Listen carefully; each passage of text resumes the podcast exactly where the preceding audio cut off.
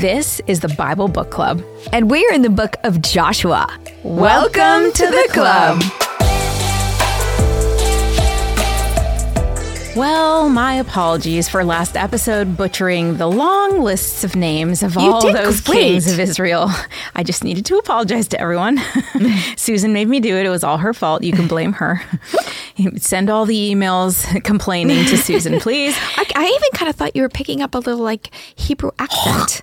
I had to get my, but then Joshua got a break. God told him to get the Israelites going again. And he needed to conquer some more land and then divide it up. It was like I, I was wondering why it, God was not punishing him for taking that break, so it must have been a sanctioned break. It must have been, and it, they predicted it was like seven years, which is a biblical number. But you know, those warriors need to go home and make some more children. They can't just be on campaign all the time. yeah, and that was a lot of campaigning that we read about. So they were supposed to, you know, populate the land. Yep. And the first tribe to inherit that land was the tribe of Judah, and specifically Caleb, the committed and courageous hero who followed the Lord wholeheartedly. And as we all know, Jesus comes from the tribe of Judah. Correct. Chapter 15 is going to cover the allotment for the rest of the tribe of Judah. Caleb has his land, and next, Joshua outlines the territory for the whole tribe, which extended from the Dead Sea to the Mediterranean. You can uh, take a look at map 39 in the show notes for all the tribal allotments. Chapter 15. The allotment for the tribe of Judah, according to its clans, extended down to the territory of Edom, to the desert of Zin in the extreme south. Their southern boundary started from the bay at the southern end of the Dead Sea, crossed south of Scorpion Pass, continued it on to Zin, and went over to the south of Kadesh Barnea. Then it ran past Hezron up to Adar and curved around Kara.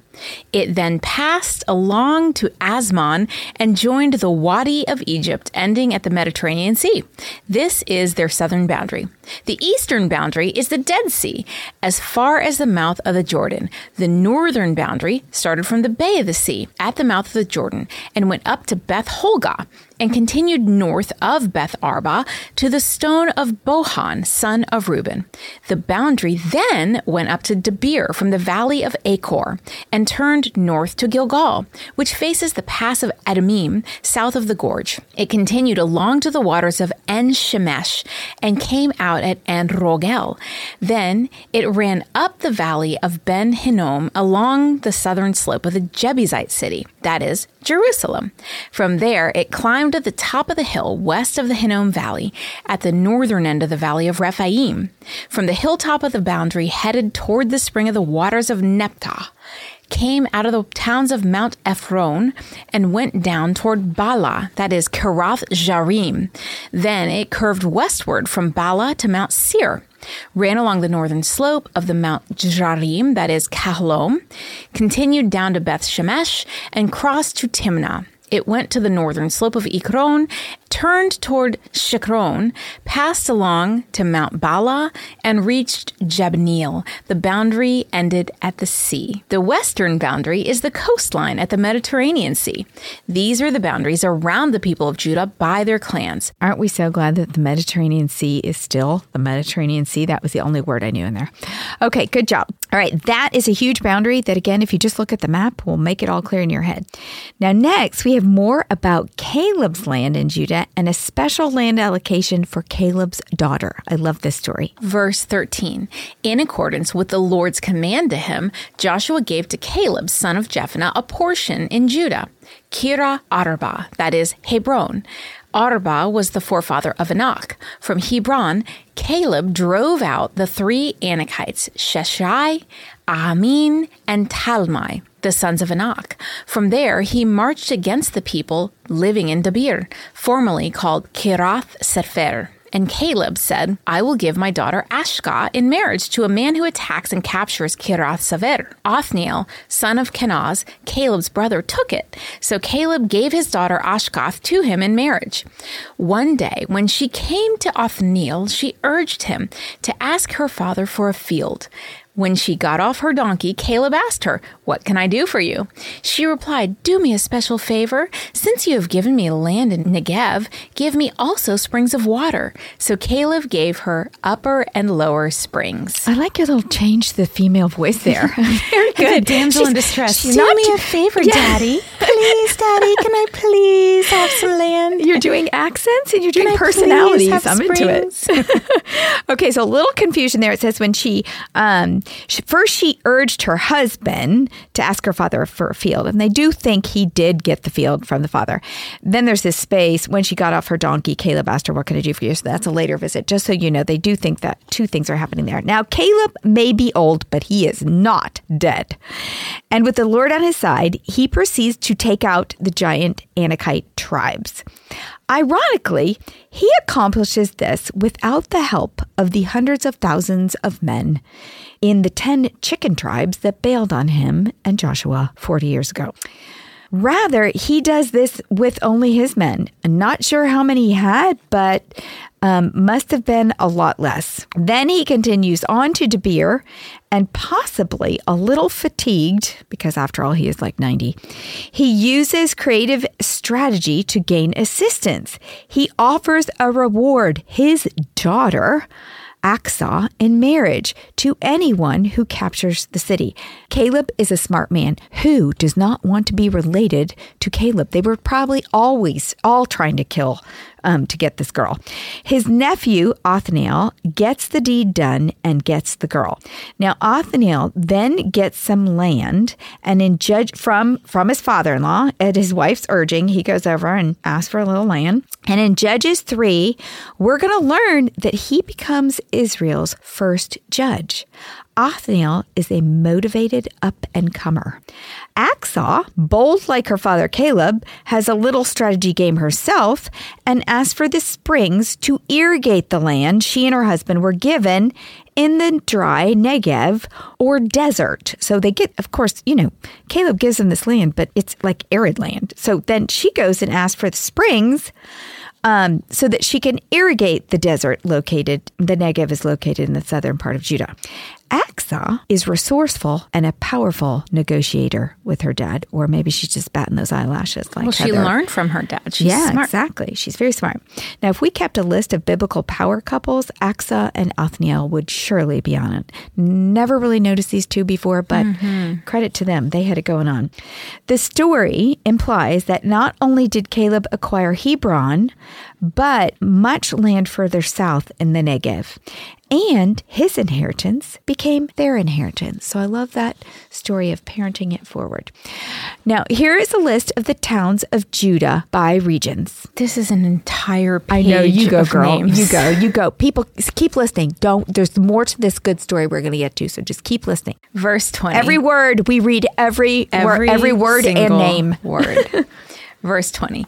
This is the inheritance of the tribe of Judah according to its clans. The southernmost towns of the tribe of Judah in the Negev toward the boundary of Edom were Kabzeel, Eder, Jagur, Kina, Dimana, Ada, Kadesh, Hazor, Ethnan, Ziph, Telem, Beloth, Hazor, Hadath, Keroth, Herzon, that is Hazor, Amam, Shema, Molda, Hazar, Gada, Heshmon, Beth Pelit, Hazar, Shwal, Beersheba, Bizioath, Bala, Laim, Izim, Eltolad, Kesil, Horma, Zilkag, Madamaha, Shanisha, Lebioth, Shilim, Ain, and Rimon, a total of 29 towns and their villages. Good job. In the western foothills, Eshitol, Zorla, Ana, Zano, Engamim, Tapa Inam, Jarma, Adalum, Soko, Azeka, Sharim, Adahim, Gedera or Gederohaim, 14 towns and their villages. Zenan, Hadaha, Migdal Gad, Delian, Mispa, Jokthil, Lachish, Bosath, Eglon, Kabon Lamas, Kitlish, Geroth, Beth Dagon, Nama, and Meklada, 16 towns and their villages, Libna, Ether, Ashan, Ipta, Ashna, Nezib, Kelia, Akazib, and Marakath.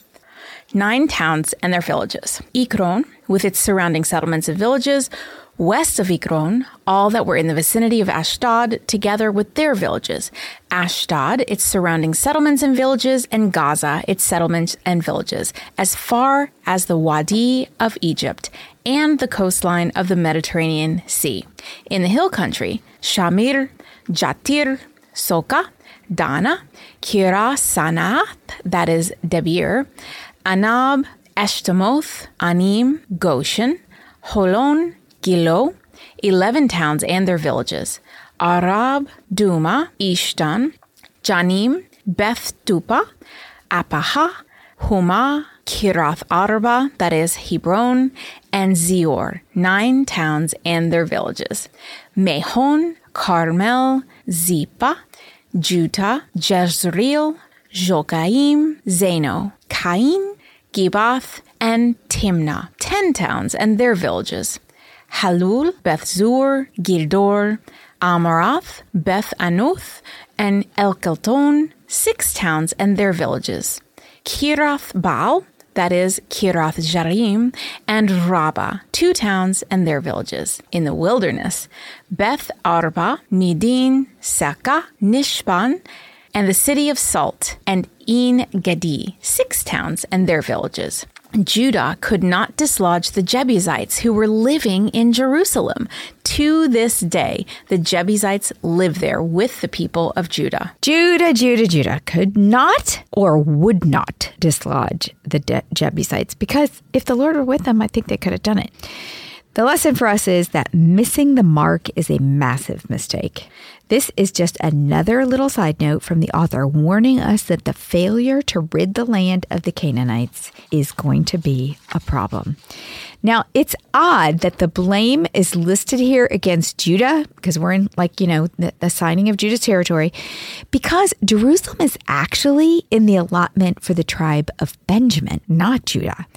Perhaps it's here because a hero will arise from the tribe of Judah in a couple hundred years and finally take possession of Jerusalem, King David. And the city of Jerusalem will become known as the city of David.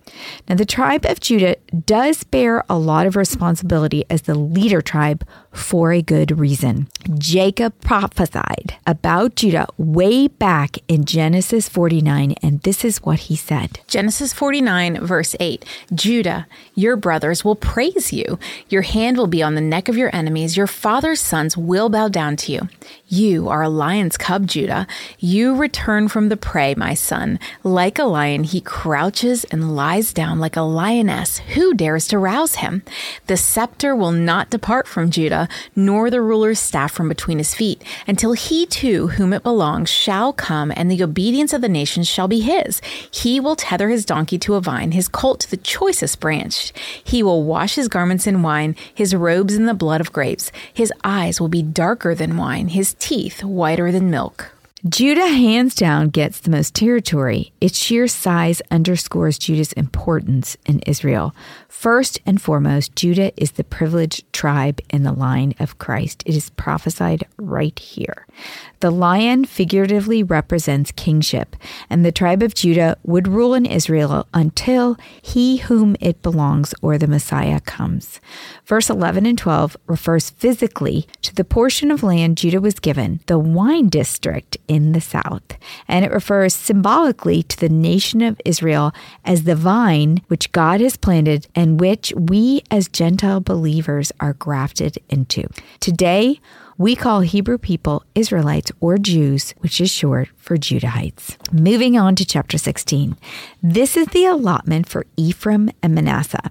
Now, Ephraim and Manasseh are Joseph's sons and represent Joseph's double portion blessing bestowed upon him by his father Jacob back in Genesis.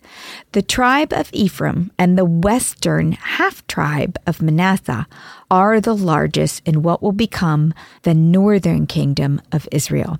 In fact, later in the Bible, the northern kingdom is sometimes called Ephraim, while the southern kingdom is called Judah because both of these tribes dominate in those two section. So right now we have 12 tribes, but the whole nation of Israel is going to become divided between the northern and the southern kingdoms.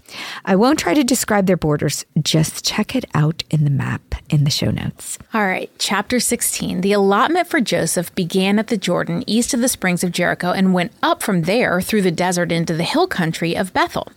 It went from Bethel, that is Luz, crossed over to the territory of the Anakites into Aroth, descended westward to the territory of the Japhetites, as far as the region of the lower Beth Horon and on to Gezer, ending at the Mediterranean Sea. So Manasseh and Ephraim, the descendants of Joseph, received their inheritance. This was the territory of Ephraim, according to its clans. The boundary of their inheritance went from the Atrath Adar in the east to the upper Beth Horon and continued to the Mediterranean Sea. From Michmahath on the north, it curved eastward toward Ta'anath, Silo, passing by it to Jano in the east. Then it went down from Jano to Ataroth and Naarah, touched Jericho, and came out at the Jordan. From Tapua, the border went west to the Ka ravine and ended at the Mediterranean Sea. This was the inheritance of the tribe of the Ephraimites, according to its clans. It also included all the towns and their villages that were set aside for the Ephraimites within the inheritance of the Manassites. They did not dislodge the Canaanites living in Gezer. To this day, the Canaanites live among the people of Ephraim, but are required to do forced labor. I hope you've noticed this pattern. I think the scribe who wrote this um, is a little old man who thrives on bad news. Now we know that it, this book is attributed to J- Joshua, but I almost feel like the scribe keeps adding these little notes. He makes these little additions after he describes the good news of the land allotment. It's like, don't get too excited because there's a problem on the horizon. It's like your mother when she gives you good news. So and so bought a new house, but they'll never get their money out of it. Or so and so got a new job, but he travels all the time and will miss all of his kids. He'll probably end up getting a divorce. The author's message is clear. The tribes did get the promised land, but they aren't going to keep it. Failure to execute opens the door to exile. That's the lesson to us. Unlike Moses, Joshua, and Caleb, Israel's general population is not as committed to obeying God. In this case, Ephraim is putting themselves at risk for Canaanite influence. All right, chapter 17, the allotment for Manasseh continued. This was the allotment for the tribe of Manasseh as Joseph's firstborn, that is, for Machir, Manasseh's firstborn. Machir was the ancestor of the Gileadites who had received Gilead and Bashan because the Machrites were great soldiers. So this allotment was for the rest of the people of Manasseh, the clans of Abiezer, Helek, Asriel, Shechem, Hepher, and Shemida. These are the other male descendants of Manasseh, son of Joseph, by their clans. And now we have this special allotment of land for the daughters of Zelophehad. Verse 3 Now Zelophehad, son of Hepher, the son of Gilead, the son of Machir, the son of Manasseh, had no sons, but only daughters, whose names were Malka, Noah, Holga, Milcah, Tirzah. They went to Eleazar the priest, Joshua, son of Nun, and the leaders and said, The Lord commanded Moses to give us an inheritance among our relatives. So Joshua gave them an inheritance along with the brothers of their father, according to the Lord's command. Manasseh's share consisted of ten tracts of land besides Gilead and Bashan, east of the Jordan. Because the daughters of the tribe of Manasseh received an inheritance among the sons, the land of Gilead belonged to the rest of the descendants of the Manasseh.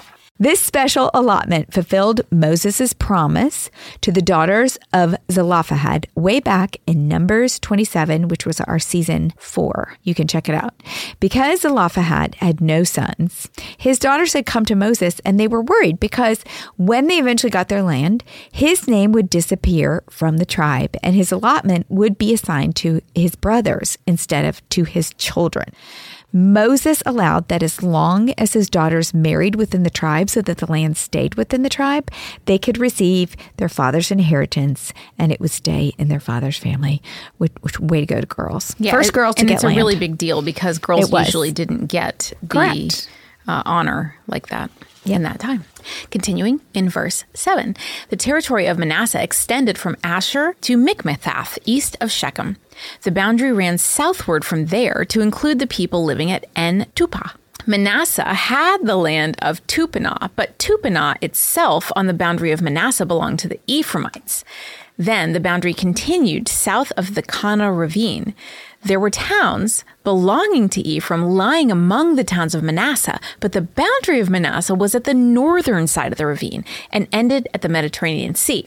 On the south, the land belonged to Ephraim, on the north to Manasseh. The territory of Manasseh reached the Mediterranean Sea and bordered Asher on the north and Issachar on the east.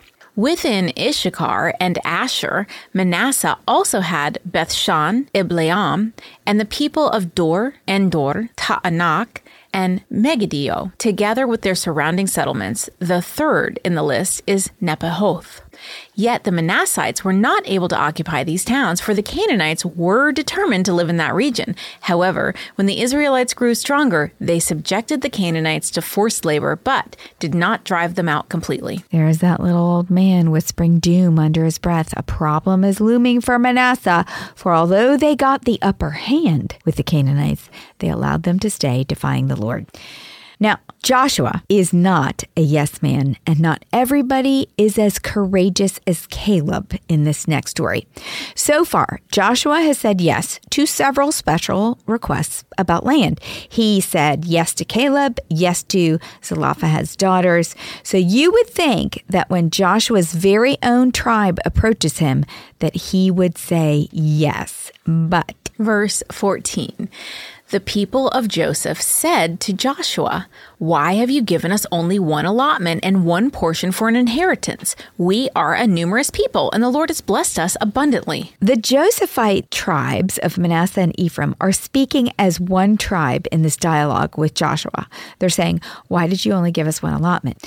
The Josephites' problem is that they don't think they have enough land for the number of people. Verse 15 Well, if you are so numerous, Joshua answered, and if the hill country of Ephraim is too small for you, go up into the forest and clear land for yourselves there in the land of the Perizzites and the Rephaites. Lots must have been cast for the allotment of land to the Josephite tribes prior to this request because Eleazar the high priest is not present. So they've already been given their land, and now possibly the Ephraimites sought out Joshua alone, hoping to get an inside favor because Joshua was an Ephraimite, because Eleazar is not there. But Joshua is fair and he is not having it. His solution is simple. Hey guys, you gotta work for it. Create more space by clearing more land.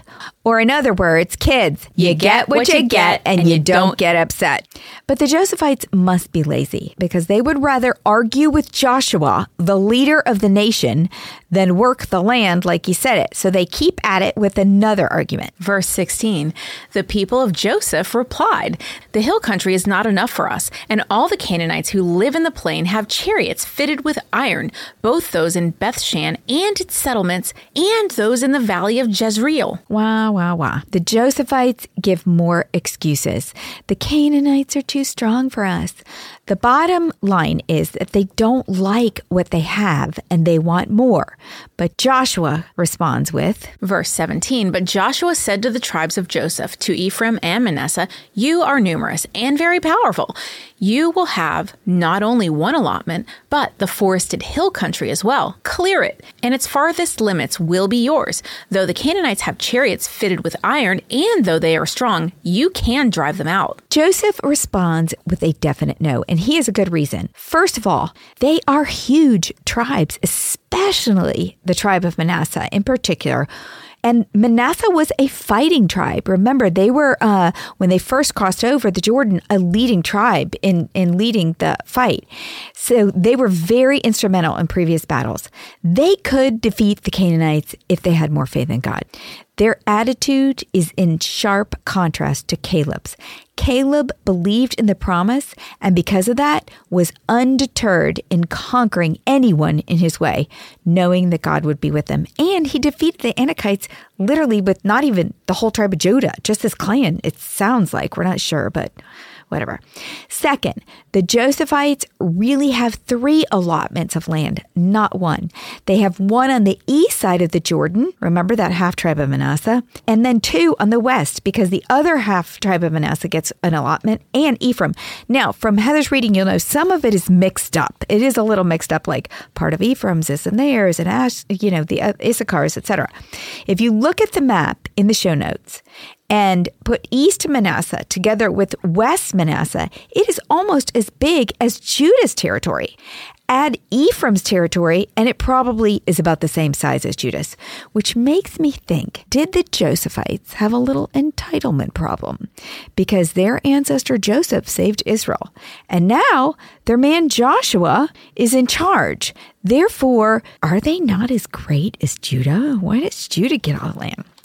Well, the tribes are finally all settling into the promised land, but there are cracks in their faith, and sin is slowly, almost imperceptibly seeping in. I don't know if you could feel it, but it seems to me after most of those lands were allotted, the little old man was saying, but they failed to do something. And isn't that the way it goes with us?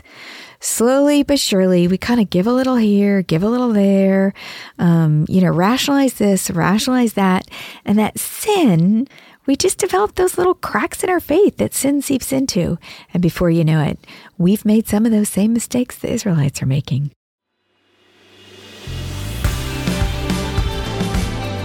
What's a club without friends? If you're enjoying the Bible Book Club, why don't you share it? And then you can say, Welcome, Welcome to, to, the, the club. club. New episodes drop every Monday and get all episodes now on Amazon Music. As always, head over to susanme.com slash Bible Book Club for show notes from today's episode. Bible Book Club is hosted by Susan Merrill and Heather Rubio, edited by Buck Buchanan, produced by Hayley Mawat.